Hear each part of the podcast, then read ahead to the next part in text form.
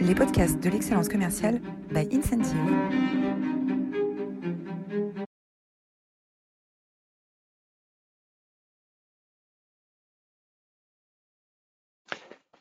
Bonjour à toutes et bonjour à tous et bienvenue dans cette nouvelle édition de, euh, des Masterclass d'excellence commerciale.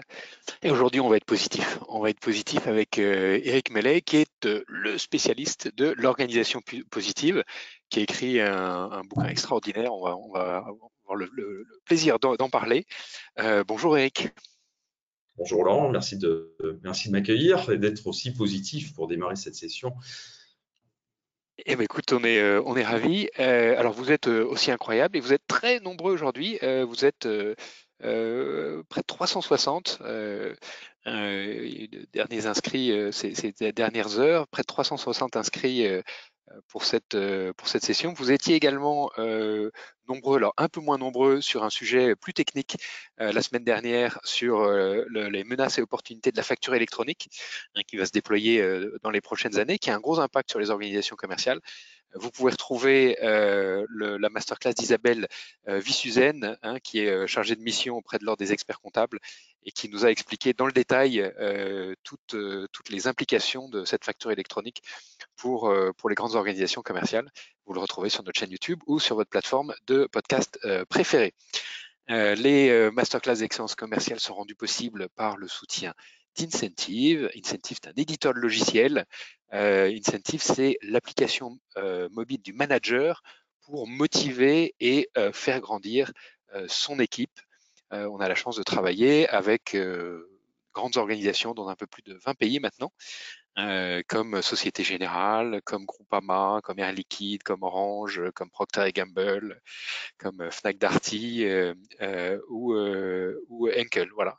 si vous êtes intéressé, n'hésitez pas à contacter nos équipes. La page de publicité est terminée et on a le plaisir de t'accueillir. Eric, est-ce que Jules, tu peux nous faire le portrait d'Eric, s'il te plaît oui, Eric Mellet, vous êtes un grand humaniste. Après des études de commerce en France euh, euh, et, un diplôme au Royaume-Uni, vous, avez une carrière qui va durer 30 ans euh, chez L'Oréal. Vous y jouerez un rôle déterminant. vous commencez comme commercial et y grimpez tous les échelons. Vous avez créé et piloté le déploiement des dispositifs d'intelligence collective des marques de la division L'Oréal professionnelle avec la création de la Matrix Sales University et la L'Oréal Sales Academy. Vous avez formé ainsi plus de 15 000 commerciaux dans 75 pays. Vous êtes maintenant conférencier, coach de dirigeants. Votre, approche vise à allier performance économique, quête de sens et épanouissement des potentiels individuels et collectifs. Vous êtes un homme d'action doté d'un fort sens de l'humour et d'une grande humilité. Euh, vous êtes aussi cofondateur du collectif euh, Positive Organization and People. Vous êtes également président de la Société pour l'organisation apprenante, une association euh, professionnelle pour faire progresser la réflexion euh, sur le sujet de l'apprentissage collaboratif euh, en entreprise. C'est un plaisir et un honneur de vous accueillir aujourd'hui. Merci. Merci pour, ce, pour cette présentation. Alors, en, échangeant juste avant cette, cette masterclass, tu nous disais, Eric, que tu es finalement un peu un électron libre chez L'Oréal, qui a passé 30 ans, mais tu, as toujours été le, poil à gratter qui a permis de faire changer les, mentalités et de développer des initiatives qui sont maintenant au cœur de, l'efficacité du modèle de, l'organisation apprenante. Alors, je vais commencer l'introduction de, cette, masterclass par une citation qui est dans la première clé le, livre L'organisation positive, c'est le sous-titre, c'est 10 clés pour une, entreprise performante. Et à chaque clé, tu donnes euh, un état de l'art de la recherche et puis des conseils très pratiques pour euh, les leaders, pour les aider à, développer cette organisation positive. Et dans la première clé, qui est encourager l'état d'esprit de développement, euh, tu commences par cette citation que vous pensiez être capable ou ne pas être capable dans les deux cas, vous avez raison. C'est une citation d'Henry Ford. Euh, et, euh, du coup, euh, bah, je pense qu'il y a beaucoup de, des personnes qui nous écoutent qui disent, OK, l'organisation positive, est-ce que je suis capable de développer une organisation positive? Ça paraît quand même un chantier, un chantier titanesque. finalement, pourquoi lier ces deux, ces deux termes d'organisation et positive? Euh, c'est pas toujours le sentiment que les collaborateurs ont quand ils vont ils viennent travailler le, matin. Oui, alors effectivement, euh, bah, associer, euh, associer, ces deux mots, ça peut paraître euh, surprenant. c'est d'ailleurs ce qui m'a surpris lorsque j'ai cherché un titre pour l'ouvrage et que j'ai découvert que bah, ces deux mots n'avaient jamais été accolés. Euh, donc euh, l'organisation, elle, est, euh, elle peut être performante, elle peut être, elle peut être efficace, elle peut être apprenante. Aujourd'hui, on parle d'organisation contributive, régénératrice ou encore impact positif, mais on n'utilise pas le mot positif jusque-là. en français, pour les anglo-saxons, c'est différent. Mais dans la littérature francophone, ces deux mots n'ont pas été associés comme si le mot lui-même, enfin, ou l'association en elle-même, euh, elle, tenait de l'improbable ou de l'incongru, voire même de la, une forme de, provocation ou d'escroquerie. Hein. Donc, euh, l'organisation est, derrière le travail, bien sûr, et ce qu'il représente dans nos vies, et, pas euh, généralement associé à des, à des, des connotations très positives. la communication qui est faite là-dessus est pas aussi très positive. Hein. Il suffit de regarder les, les, les études, notamment de Gallup, quand on voit que 73% euh, des, salariés français se déclarent euh, désengagés et 10% activement désengagés. Euh, ça veut dire que l'organisation n'est pas très attractive. Donc, voilà, ce que je n'ai pas voulu faire, c'est par contre prendre le, idéaliser hein, l'organisation comme quelque chose qui ne serait que positif, hein, pour avoir passé 30 ans dans une multinationale Bon, bah, je sais bien que c'est, on passe par des hauts et des bas, et les deux, les deux sont là. Mais un peu de ce qui est le projet d'ailleurs de la psychologie positive au sens large, de, de voir aussi le verre à moitié plein. Voilà, et de voir euh, euh, en quoi une organisation peut être aussi une source d'épanouissement et une source de réalisation et d'accomplissement, aussi bien sur le plan individuel que sur le plan collectif. Voilà, c'était ça le, le projet du, du bouquin en fait. Alors c'est un, magnifique euh, projet et qui est, on est euh, on est beaucoup dans le dans la dynamique et dans l'apprentissage dans ton dans ton livre. Hein. Il y a vraiment euh, c'est il y a des, des, étapes concrètes, des conseils, des, des, exemples de phrases, d'éléments de, langage à utiliser en tant que leader ou en tant que manager. C'est très concret. La, première clé sur laquelle j'aimerais que, que tu nous éclaires, c'est cette clé de encourager un état d'esprit, euh, un état d'esprit euh, euh, de développement. Et tu commences à faire ce que nous dit la recherche. et là, tu parles du concept d'impuissance apprise de Martin Seligman. Est-ce que tu peux nous en dire un peu plus de cette, de cette impuissance apprise et pourquoi elle bloque l'organisation aujourd'hui? Alors, peut-être juste avant de répondre, pour, pour expliquer aussi d'où ça vient, cette, cette, construction du livre, c'est qu'effectivement, donc moi, comme tu l'as dit, je suis opérationnel au départ, hein, c'est 30 ans dans une, euh, en France et à l'international, mais en parallèle, j'ai toujours été intéressé, bah, entre autres, quand on est commercial, on est dans la relation, donc par tout ce qui est euh, psychologie, euh, pour mieux se connaître et mieux connaître les autres, enfin mieux les comprendre.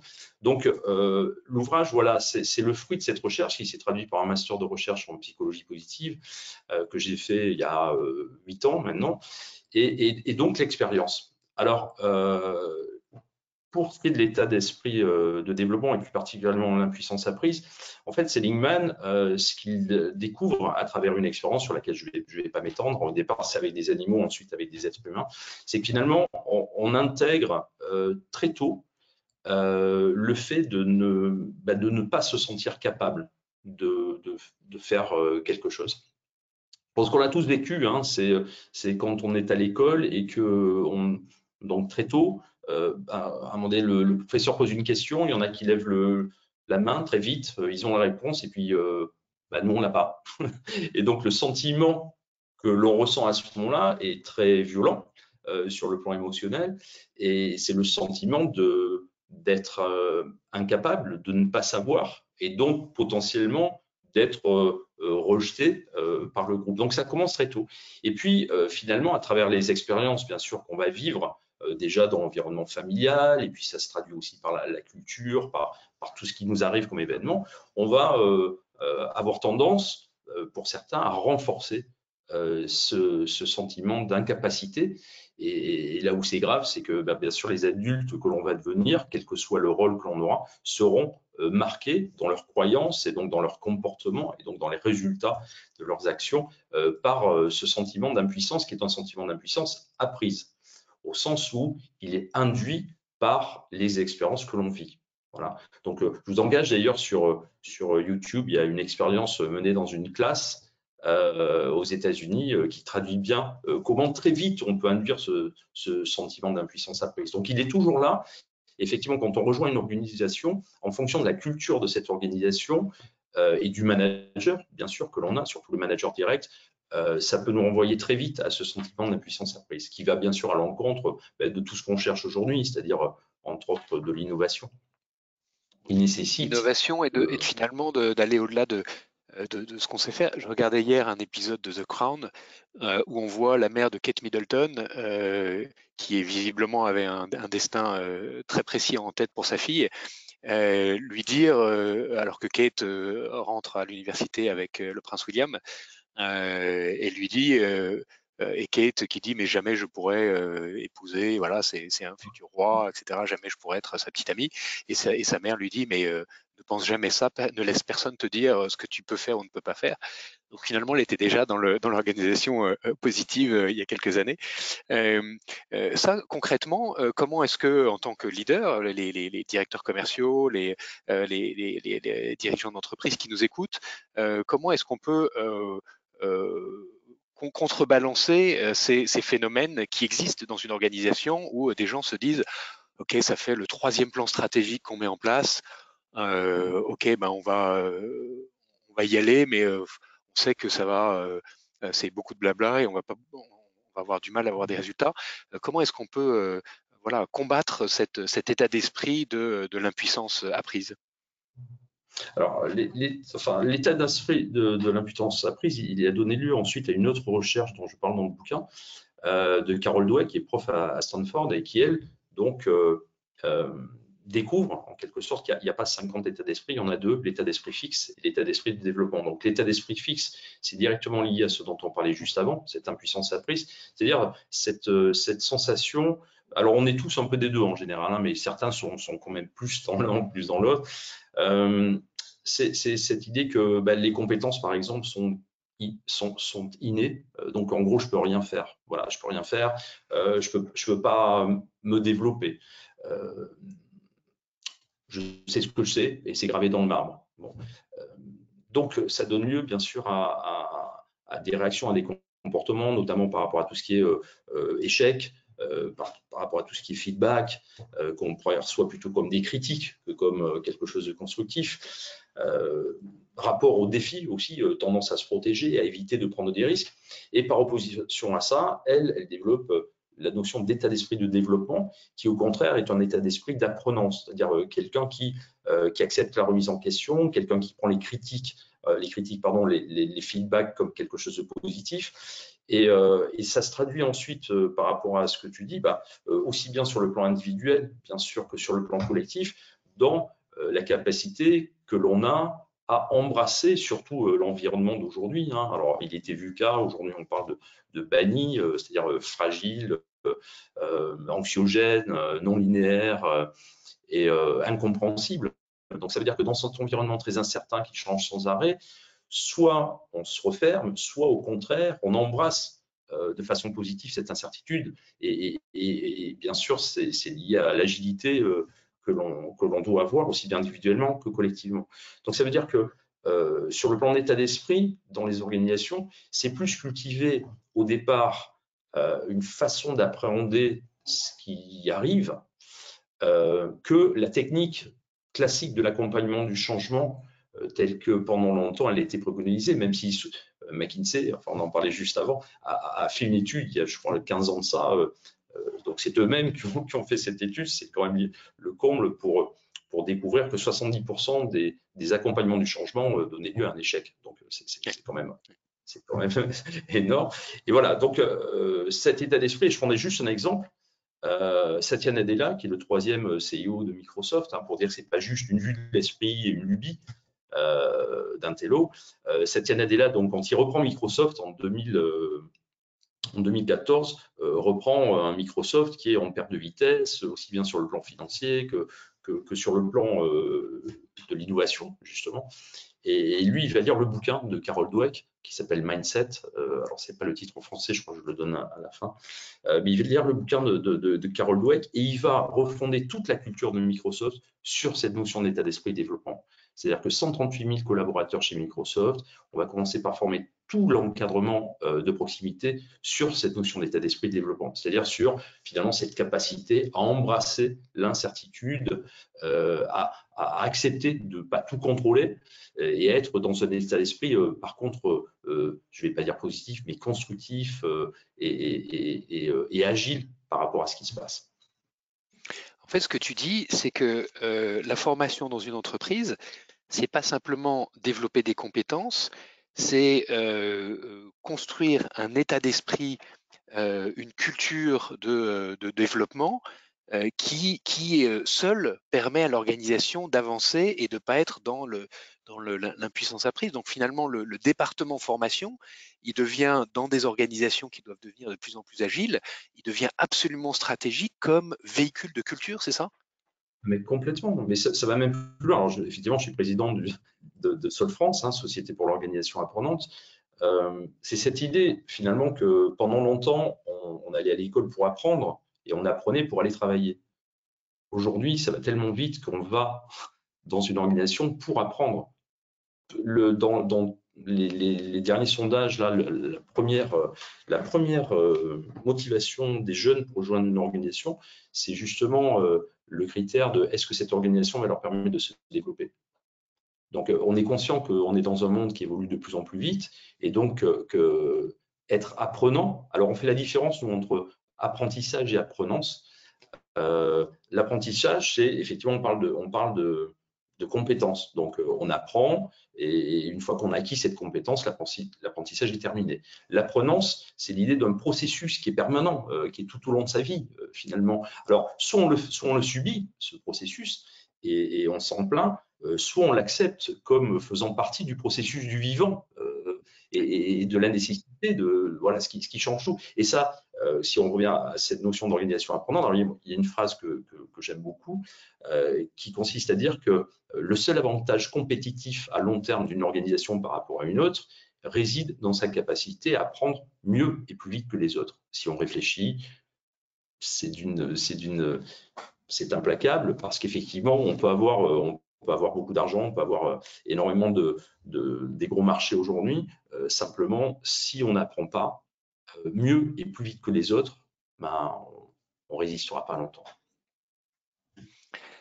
Alors, on va, passer à, une autre de tes clés, euh, qui est la sixième clé, qui est donner du sens. Et là, tu commences par, euh, par parler de, Viktor Frankl, qui était à Auschwitz et qui a observé les personnes qui savaient finalement résister le mieux dans cet environnement terrifiant. Euh, et puis euh, liste euh, cinq, cinq capacités finalement humaines qui permettent de mieux résister, qui permettent finalement de donner du sens même au milieu de, situations les, plus terribles et les plus absurdes. et ces cinq éléments, c'est cultiver une vie une riche vie intérieure, vivre en accord avec ses valeurs, apprécier la beauté, cultiver l'humour et savoir se projeter dans le futur. Euh, ces cinq éléments, finalement, pour donner du sens, ça paraît euh, presque des conseils de vie. Euh, est-ce que là, on déborde pas du domaine personnel vers le domaine professionnel? Est-ce qu'il n'y a pas un mélange des genres? Bah, Sûrement, sûrement. Alors, j'en parle dans le bouquin. moi, j'ai connu, j'ai connu une entreprise dans laquelle, c'était au début, hein, quand j'ai commencé, mais en gros, on laisse nos émotions à la porte. C'est-à-dire que comme si on était clivé, comme s'il y avait la personnalité, euh, le, non professionnel qui pouvait avoir des émotions et qui pouvait euh, euh, se poser certaines questions ou avoir certains doutes, et puis le professionnel qui, une fois passé la porte de l'entreprise, devenait, bah, devenait, un être sans émotion. donc, c'est un peu, moi, ta question, elle me renvoie un peu à ça. Alors, après, c'est une question de curseur, jusqu'où va, jusqu'où on va. Effectivement, euh, ce que je constate, c'est que, euh, bah, entre autres, euh, avec l'émergence du coaching, le coaching d'ailleurs, à ce titre, qui au départ était, était finalement un peu réservé aux élites, hein, réservé aux, classes dirigeantes, au niveau des COMEX et tout, et qui, petit à petit est descendu dans l'ensemble de l'organisation. Aujourd'hui, se faire coacher, c'est pas seulement réservé aux, gens qui sont au COMEX. Donc, qui dit coaching dit quand même travail de, réflexion sur soi-même. Alors, on n'est pas dans la thérapie, euh, voilà, euh, logiquement, on, s'arrête à un certain stade. Euh, néanmoins, c'est une forme quand même de, questionnement et d'introspection et de travail sur soi-même. Donc, voilà, je pense qu'il faut faire attention, il faut être prudent. Il ne faut pas jouer aux apprentis sorciers. Voilà, il y a beaucoup de, gourous aussi ou de pseudo sachants dans ces, professions qui vont au-delà de, la limite. Euh, mais en même temps, euh, ça, me paraît, euh, ça me paraît difficile de ne pas intégrer la dimension personnelle dans son job aujourd'hui, sachant que c'est quand même la plupart du temps dans le travail qu'on passe le plus de temps de notre vie. Donc, et puis je pense aussi que ceux qui arrivent, enfin les, générations qui arrivent sont, aussi beaucoup plus à l'aise avec ça, vie pro, vie perso. Enfin, il y, a moins de, séparation qu'il pouvait y avoir euh, par le passé. Cela dit, une fois de plus, il faut faire attention et, pas tout mélanger non plus. Alors l'organisation positive, c'est, comme tu le dis très bien, c'est beaucoup des émotions, des émotions euh, individuelles, des émotions collectives.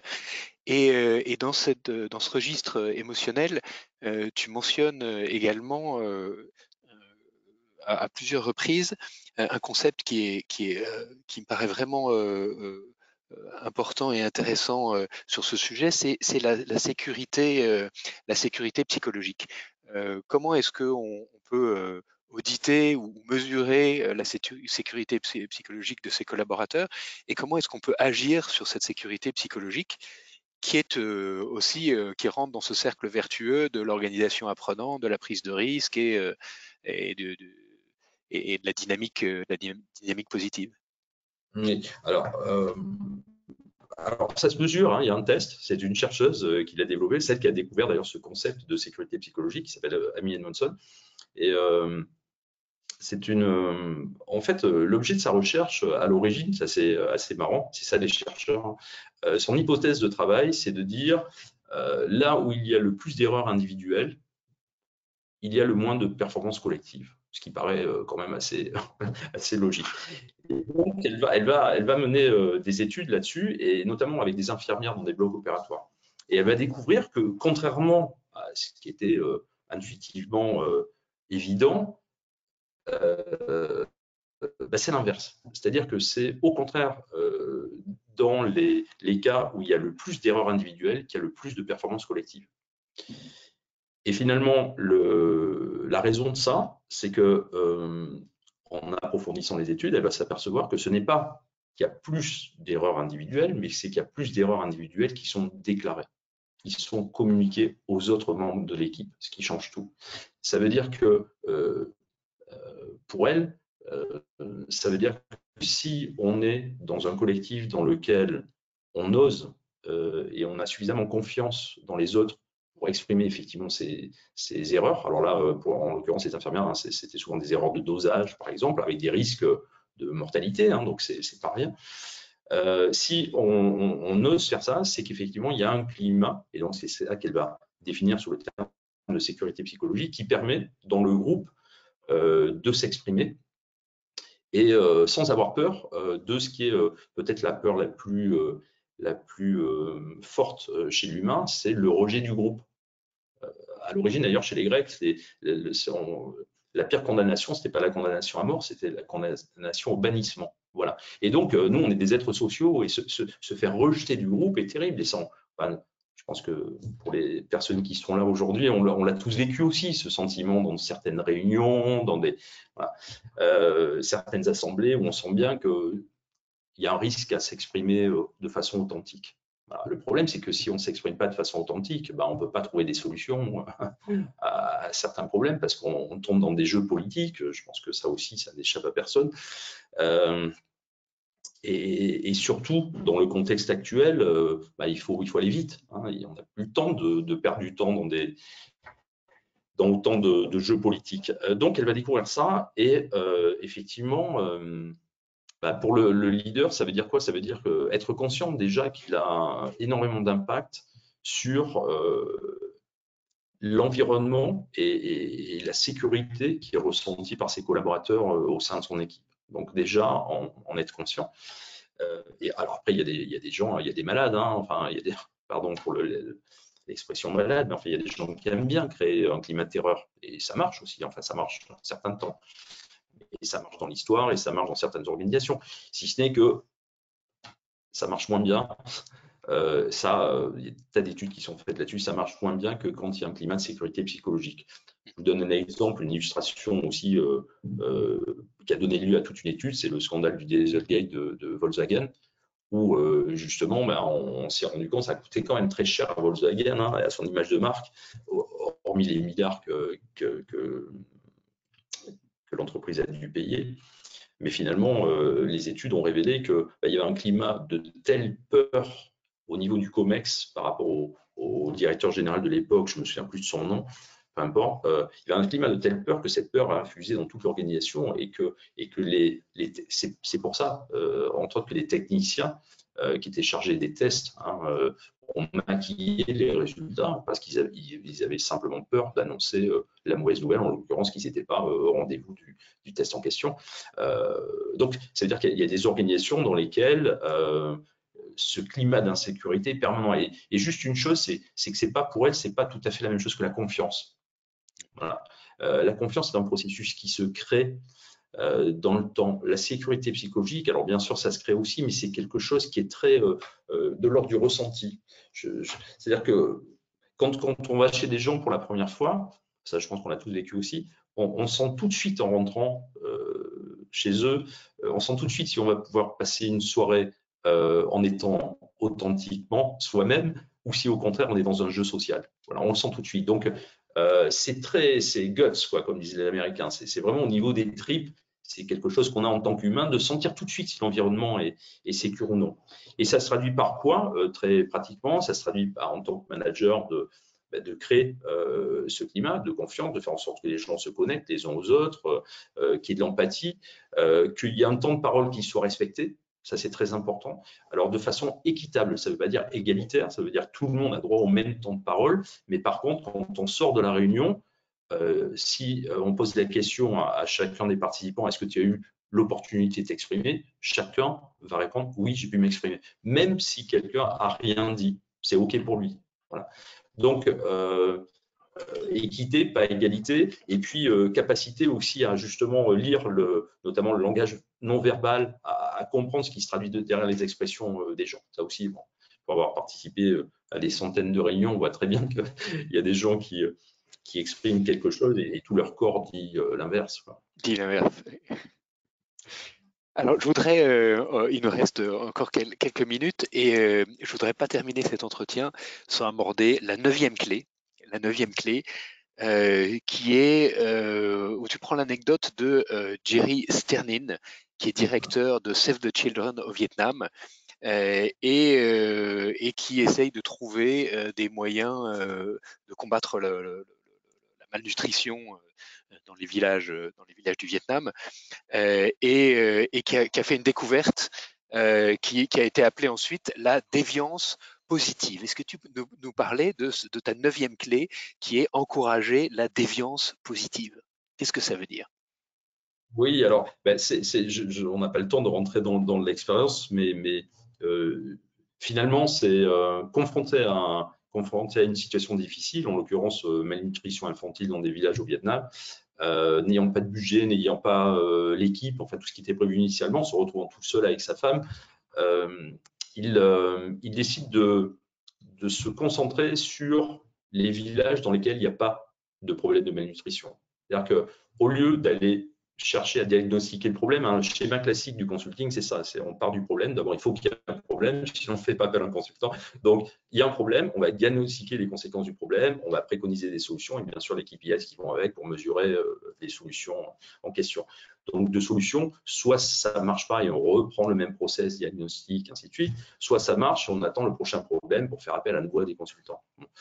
Euh, dans, euh, là, en l'occurrence, on va euh, d'abord chercher à comprendre, OK, il y, a plein de villages dans lesquels il y a ce, problème qui se pose, mais par contre, il y en a certains dans lesquels ça ne se pose pas. Donc, aller chercher à comprendre plutôt ce qui marche et pourquoi ça marche, là où généralement on, commence par, le problème, le verre à moitié, à moitié plein. Et, et donc effectivement, dans ce, dans, ce, dans, dans ce principe, ensuite, une fois qu'on a découvert ce qui marchait, on ne va pas euh, faire, euh, alors le truc très commun, et je, je, l'ai fait moi-même à, L'Oréal, mais euh, c'est pas de la best practice. C'est-à-dire qu'on va pas dire, bah, tiens, voilà ce qui se passe là. Eux, ils n'ont pas de problème. Donc à partir du moment, à partir de maintenant, vous allez tous faire comme ça, hein, parce que parce que si ça marche là-bas, ça marche partout. On se rend compte que la, best practice, ça marche pas. Euh, ça marche pas souvent parce qu'on impose justement euh, les, choses, même si c'est une solution hein, qui, a fait ses preuves, on impose la solution à, d'autres et donc il y a de la résistance qui est assez logique. Alors que là, c'est finalement euh, l'inverse dans la déviance positive. On va encourager euh, bah, ceux qui ont des difficultés à venir découvrir par eux-mêmes comment les autres s'y sont pris et ensuite à réfléchir par eux-mêmes à comment ils pourraient transférer ça dans leur propre écosystème. Donc, la positive, finalement, si on doit résumer le concept, c'est euh, à contrainte égale et à ressources égales, certains ont des résultats extraordinaires. Là, je sais qu'il y a, semble-t-il, beaucoup de commerciaux ou dirigeants commerciaux. Bah, voilà, pour, pour, avoir été euh, euh, directeur commercial, euh, bah, on sait qu'il y a une courbe de gosse hein, euh, dans toutes les forces de vente. Il, y en a 10% qui, quoi qu'on leur donne, en fait, on leur donne le même argumentaire, les mêmes conditions tarifaires. Enfin voilà, ils ont tous la même chose en partant de la réunion. Il y en a qui vont exposer des compteurs. il y en a en général à près 10%. il y en a quatre, souvent les mêmes, 80% bah, qui vont suivre. Hein. c'est un peu le, peloton du Tour de France. Donc en fonction des premiers, ils vont aller plus ou moins vite. Puis il y a les 10% hein, de, la, de, courbe de gosse qui sont derrière, quoi qu'on leur donne. Donc euh, au lieu de focaliser toute notre attention en tant que manager sur les 10 derniers pourcents, hein, qui, quoi qu'on fasse, ont souvent du mal à décoller, euh, euh, voire sur le gros du peloton, ben là, ça va être se concentrer sur ceux qui fonctionnent bien et, qui surperforment et d'essayer de comprendre pourquoi et comment surtout ils surperforment. C'est ça, en fait, les, déviants positifs. Et, ce, qui est, ce qui est assez terrible, hein, c'est que finalement, ce type de personnalité euh, dérange. Dérange parce que justement, euh, ils ne sont pas dans la moyenne. Donc, euh, c'est vrai qu'ils ne sont pas obligatoirement très faciles à manager parce que pour un manager, ça pose quand même. enfin, ceux qui, ceux qui ne délivrent pas les résultats, c'est ça suscite questionnement et ça empêche de dormir, mais, ceux quelquefois qui surperforment, ça, peut aussi empêcher de dormir pour un manager, euh, bah, entre autres parce que ça peut le remettre en question, le challenger lui-même dans sa posture de manager. Donc c'est effectivement euh, comment euh, on, identifie dans une organisation ces, ces, déviants positifs, comment on les manage un peu différemment effectivement des autres. En même temps, c'est des gens qui sont la plupart du temps motivés de façon intrinsèque. C'est-à-dire qu'ils euh, ils, ont vraiment un drive interne très fort. Donc, euh, il y a une, voilà, une façon de, les apprendre et puis euh, de leur donner l'environnement les conditions qui leur permettent justement de partager ce qu'ils ont appris. C'est-à-dire de les voir plutôt comme des, comme des éclaireurs, plutôt comme des, des, des, personnes qui sont en avance de phase, non pas pour, pour justement des rebelles négatifs, parce qu'en général, ils sont très loyaux et très fidèles à leur organisation, euh, mais plutôt comme effectivement euh, des personnes qui sont un peu en avance de phase, un peu des éclaireurs. Et donc voilà comment on, comment les identifie, comment on les accompagne euh, dans cette dans, ce qui est leur façon d'être. Voilà. Et ça, dans les commerciaux, je pense que c'est souvent on a ça dans les équipes ou, dans les, les, cadres commerciaux après. Et, alors, ce, ce, ces déviants positifs, est-ce que finalement, à travers euh, les éléments dont on a discuté avant, qui sont euh, la sécurité psychologique et qui sont la prise de risque. Euh, est-ce qu'on ne peut pas susciter des, des, déviants positifs dans le peloton en encourageant à travailler un peu différemment, à tester, à, expérimenter? Alors je ne sais pas si on peut, parce que le, le déviant positif ou la déviante positive euh, a, vraiment ça. Euh, c'est-à-dire c'est un euh, c'est un vrai drive interne. Hein, quand on regarde les personnes. Par contre, là où je te rejoins, c'est qu'on peut susciter, alors peut-être la déviance positive, mais en tout cas, on peut l'encourager. On peut encourager la prise de risque. Voilà. On peut encourager le, le, le le pas de côté. Euh, il y a des organisations, il y a des cultures d'entreprise qui favorisent ça plus que d'autres. voilà. Ou au contraire, en gros, est-ce qu'on ne veut voir qu'une seule tête? Alors c'est le paradoxe dans beaucoup de boîtes aujourd'hui, hein, c'est-à-dire qu'on demande aux gens d'innover, mais en même temps, il n'y a jamais autant de process, il n'y a jamais autant de. Donc c'est un peu, un peu une double contrainte hein, qui rend fou. Euh, soit effectivement, on, encourage à travers cette sécurité psychologique, on encourage la, prise de risque, on accepte l'échec. Euh, je parle de l'échec qui remet en question euh, la pérennité de l'entreprise, mais je parle des, 99% des échecs qu'on fait en, juste en, prenant une décision, en agissant par moment au, quotidien, et où après coup on se dit ah bah oui, on aurait, dû, faire différemment, on aurait pu faire mieux. Donc voilà, est-ce que ça, on revient à la notion d'apprenance? Est-ce que ça, euh, c'est un terreau euh, qui, peut s'exprimer et sur lequel on peut euh, petit à petit encourager l'initiative? Et en étant conscient que bah, c'est à force d'échecs qu'on finit par réussir à ça. C'est un lieu commun, hein, mais c'est ce que savent tous les sportifs, ce que savent tous les gens qui, tous les gens qui performent, y compris les grands commerciaux, les grands marketeurs. Voilà, c'est. J'ai une dernière question. Euh, qui est euh, sur l'agenda de, tous les COMEX euh, des ETI et des grands comptes, c'est comment j'aide mes managers à devenir de meilleurs coachs pour en faire des changemakers. Hein. Comment ah, tu, citais tout à l'heure l'étude de McKinsey sur 70% des, programmes de transformation échouent à atteindre leurs objectifs. Euh, comment, et c'est très lié en général à l'appropriation du change par les, couches intermédiaires, par les managers de proximité, euh, comment est-ce qu'on on, accompagne, quels outils on peut donner aux managers pour les aider à devenir des meilleurs coachs? Mmh. Ça, c'est une question euh, très. C'est une question à, 100 euros. Hein. Je pense qu'on n'a pas le temps. on n'a pas le temps parce que c'est une, une, une c'est devenu une vogue et, pour ma part, euh, bah, je l'ai vécu parce que la, la Laura Sales Academy, entre autres qu'on a lancé dans 75 pays, effectivement, euh, elle partait d'un séminaire euh, qui s'appelait Manager Coach. Et on appelait bien ça Manager Coach parce que finalement, on demande quand même à ces managers non pas de devenir des coachs professionnels au sens où je le suis aujourd'hui, euh, mais de rester manager, c'est-à-dire quand même de délivrer une performance. Euh, donc, ça veut dire que je pense qu'il faut, euh, faut faire attention à l'association de ces deux mots et, surtout pour que ça marche. Ce que je constate moi dans beaucoup d'organisations, c'est que on voudrait que les cadres de proximité deviennent des managers coach. Par contre, plus on monte dans la hiérarchie, plus on se, comment dirais-je, on, ben, se donne pas euh, cette euh, discipline de devenir soi-même un, dirigeant coach.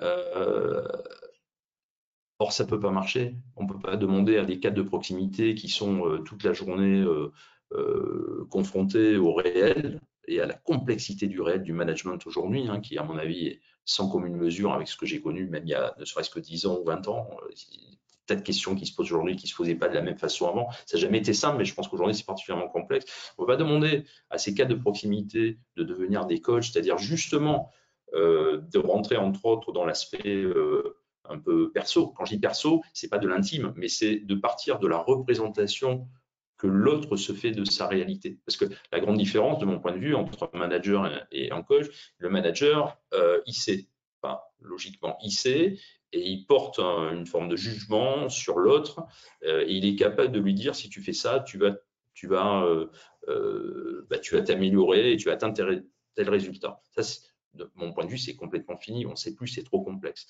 Donc l'idée du coaching, c'est comment toi tu vois la, solution, enfin comment tu vois et tu vis cette situation, quelle qu'elle soit, hein, pour un commercial, bah, cette visite qu'on vient de faire, ça demande du temps, ça demande de l'attention, ça demande de l'écoute. Ça, le manager, il n'a pas le temps d'écouter bien souvent parce qu'il est orienté euh, purement résultat. Le coach, il est dans le, temps, euh, le temps long, le temps du développement, le temps de l'apprenance dont on parlait tout à l'heure. Donc, euh, il est capable lui-même de le vivre, ce temps-là. Et, à ce moment-là, il aide l'autre à travailler sur ses représentations. On a démarré la session avec cette notion d'impuissance apprise. Voilà, il, est capable d'amener l'autre à prendre conscience en fait de ce qui peut le bloquer. Et là, avec lui, non pas à lui donner des solutions, mais à permettre à l'autre de trouver ses propres solutions. C'est ça qui est, le principe du coaching. Et, donc, pour ça, euh, ben, il faut que ça soit euh, que le cadre de proximité soit lui-même, hein, si je, dis par exemple le chef de vente régional, hein, qui a une équipe de 8 à 10 commerciaux, ben, il faut que lui-même soit supporté dans ce sens-là par son directeur régional et que son directeur régional soit supporté, euh, manager coach aussi, par son directeur commercial national et par le, le, DG, que ça soit une culture vraiment qui infuse à tous les niveaux de l'organisation et pas du manager coach circonscrit à, à une population, en l'occurrence la plupart du temps les managers de proximité. Ça, ça ne marche pas. On arrive à la fin de, cet entretien. Un immense merci, euh, Eric. Euh, aider l'autre euh, à trouver sa propre solution. Bah, tu as été un excellent coach aujourd'hui pour nous. Aujourd'hui, pour nous, tu nous aides à trouver les, voies et les solutions vers l'organisation, l'organisation positive. on t'a proposé d'identifier une citation, hein, une citation qui t'inspire particulièrement, et tu as choisi plus qu'une citation, presque un paragraphe de Abraham euh, Maslow. Tu veux nous la, tu nous la, tu veux nous la donner? Oui, alors Abraham Maslow, déjà euh, au départ, euh, quelqu'un qui s'intéressait à justement ce qui, ce, qui, faisait qu'il y avait des individus qui, qui s'épanouissaient, qui réussissaient. Voilà, c'est psychologie humaniste qui a donné derrière la psychologie positive. Donc, la démonstration qu'il peut exister et qu'il existe réellement des gens merveilleux, même s'ils sont rares et s'ils ont les pieds d'argile, suffit à nous donner le courage, l'espoir, la force de continuer à lutter, à avoir foi en nous-mêmes et dans nos propres possibilités de croissance. De même, l'espoir en la nature humaine, aussi lucide qu'utile, devrait contribuer à nous mener vers la fraternité et la compassion. L'espoir en la nature humaine devrait contribuer à nous mener vers la fraternité et la compassion. Un immense merci pour ce, pour ce partage. Tu as également euh, quelques suggestions de, euh, d'ouvrages de lecture. Changer d'état d'esprit, une nouvelle psychologie de la réussite par euh, Dweck, publié en 2010 aux, aux éditions Mardaga. Comment devenir un optimiste contagieux de Sean Encore, publié en 2015 aux éditions Pocket. Nous rêvions juste de liberté, le road movie d'une génération par euh, Henri euh, Lovenbruck. Et puis euh, ton ouvrage, Développer une université d'entreprise, pour ceux qui entreprennent ce, ce, chemin, cette aventure de voilà, développer les universités, les sales académies. vous trouverez plein d'enseignements et d'expériences concrètes euh, de euh, tout ce qui a été fait chez L'Oréal, euh, écrit par, par toi et avec en coopération avec Denis Christol. Voilà, un immense merci pour cet entretien. On vous donne, pour ceux qui sont qui doivent nous quitter, on vous donne rendez-vous la semaine prochaine à la même heure avec Elodie Gentina parler euh, des Gen Z qui prennent le pouvoir. Télétravail, valeur, innovation. Les euh, Gen Z prennent le pouvoir. Voilà. Et puis, euh, si tu as encore quelques minutes avec nous, on sera ravis de te garder pour répondre aux quelques questions de nos, éditeurs. Vous pouvez les poser directement sur l'interface GoToWebinar. Voilà. Est-ce que Jules, on a des questions de, de notre public? Alors, Robin demande Je suis manager dans une euh, grande entreprise de call center en France et nos collaborateurs sont fortement désengagés. Euh, qu'est-ce qu'on peut mettre en place pour s'améliorer? Euh, Vous avez deux heures. Lire le bouquin. Absolument. Absolument. merci Robin pour la question. Ça va être compliqué de répondre comme ça. je pense que enfin pour, ouais, euh, pardon de revenir à l'ouvrage, mais, mais c'est justement la question. Il n'y a, pas une solution euh, toute faite. Il y a un ensemble de choses, mais, mais qui globalement, il me semble, en tant que manager, reviennent à,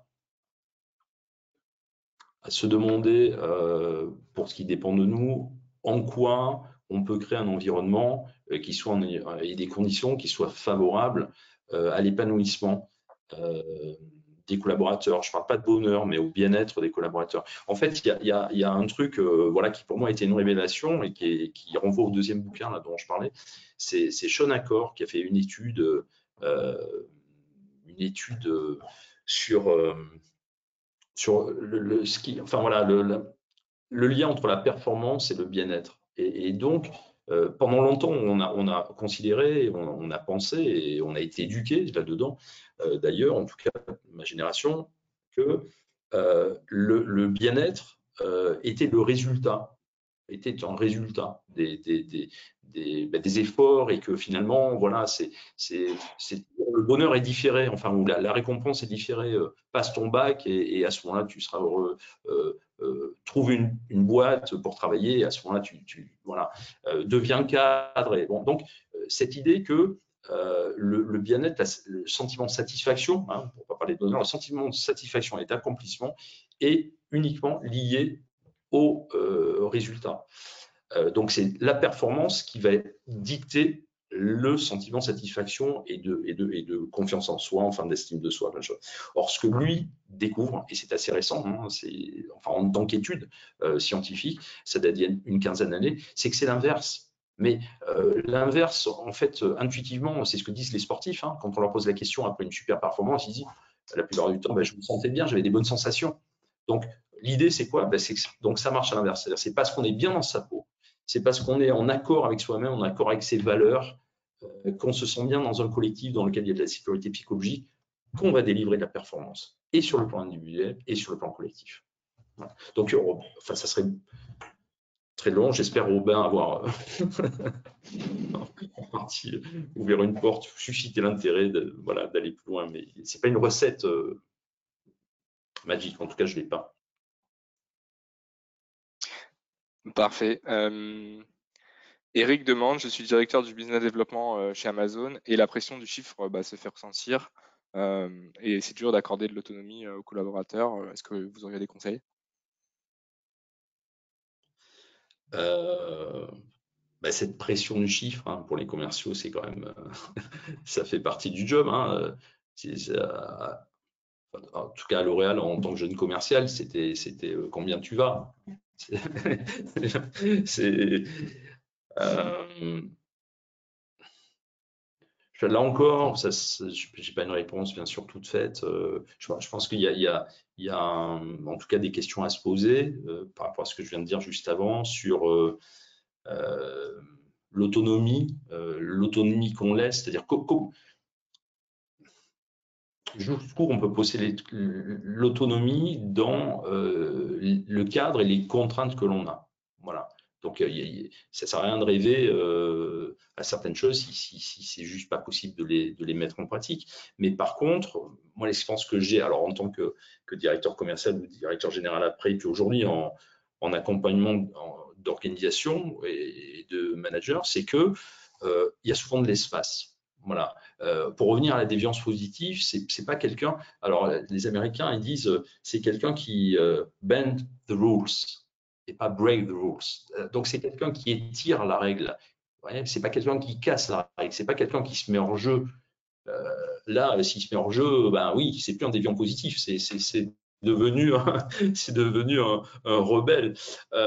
donc jusqu'où je peux accorder de l'autonomie? Euh, surtout à des commerciaux. Parce que, parce que si j'ai des commerciaux, mais, mais je comprends la contrainte, hein, elle est terrible. C'est-à-dire qu'on demande à des gens de faire toujours plus, mais avec des règles et des process qui sont toujours plus structurés, qui sont toujours plus enfermants.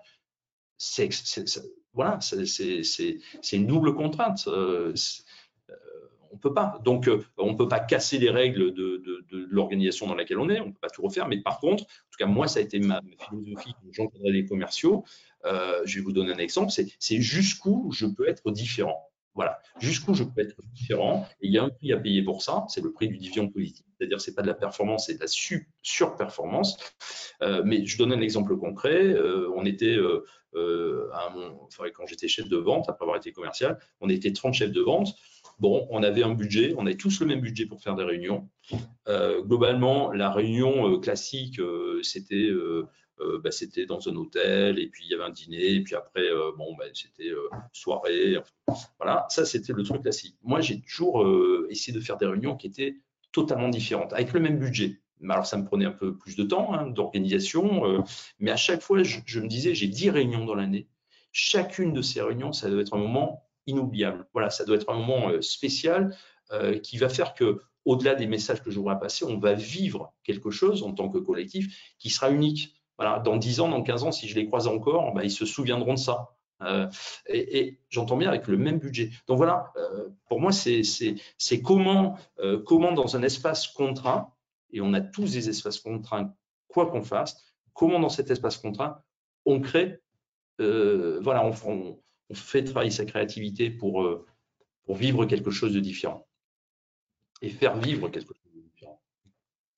Eric Mellet, euh, coach, consultant, conférencier, l'organisation, l'organisation positive. Un immense merci, euh, Eric, pour, cette, euh, pour cet entretien. C'était absolument passionnant. L'espoir en la nature humaine doit nous mener vers la fraternité et la compassion. Et jusqu'où peut-on être différent? Voilà quelques questions et quelques sources d'inspiration pour, euh, pour euh, ces prochaines semaines et pour cette belle année 2024.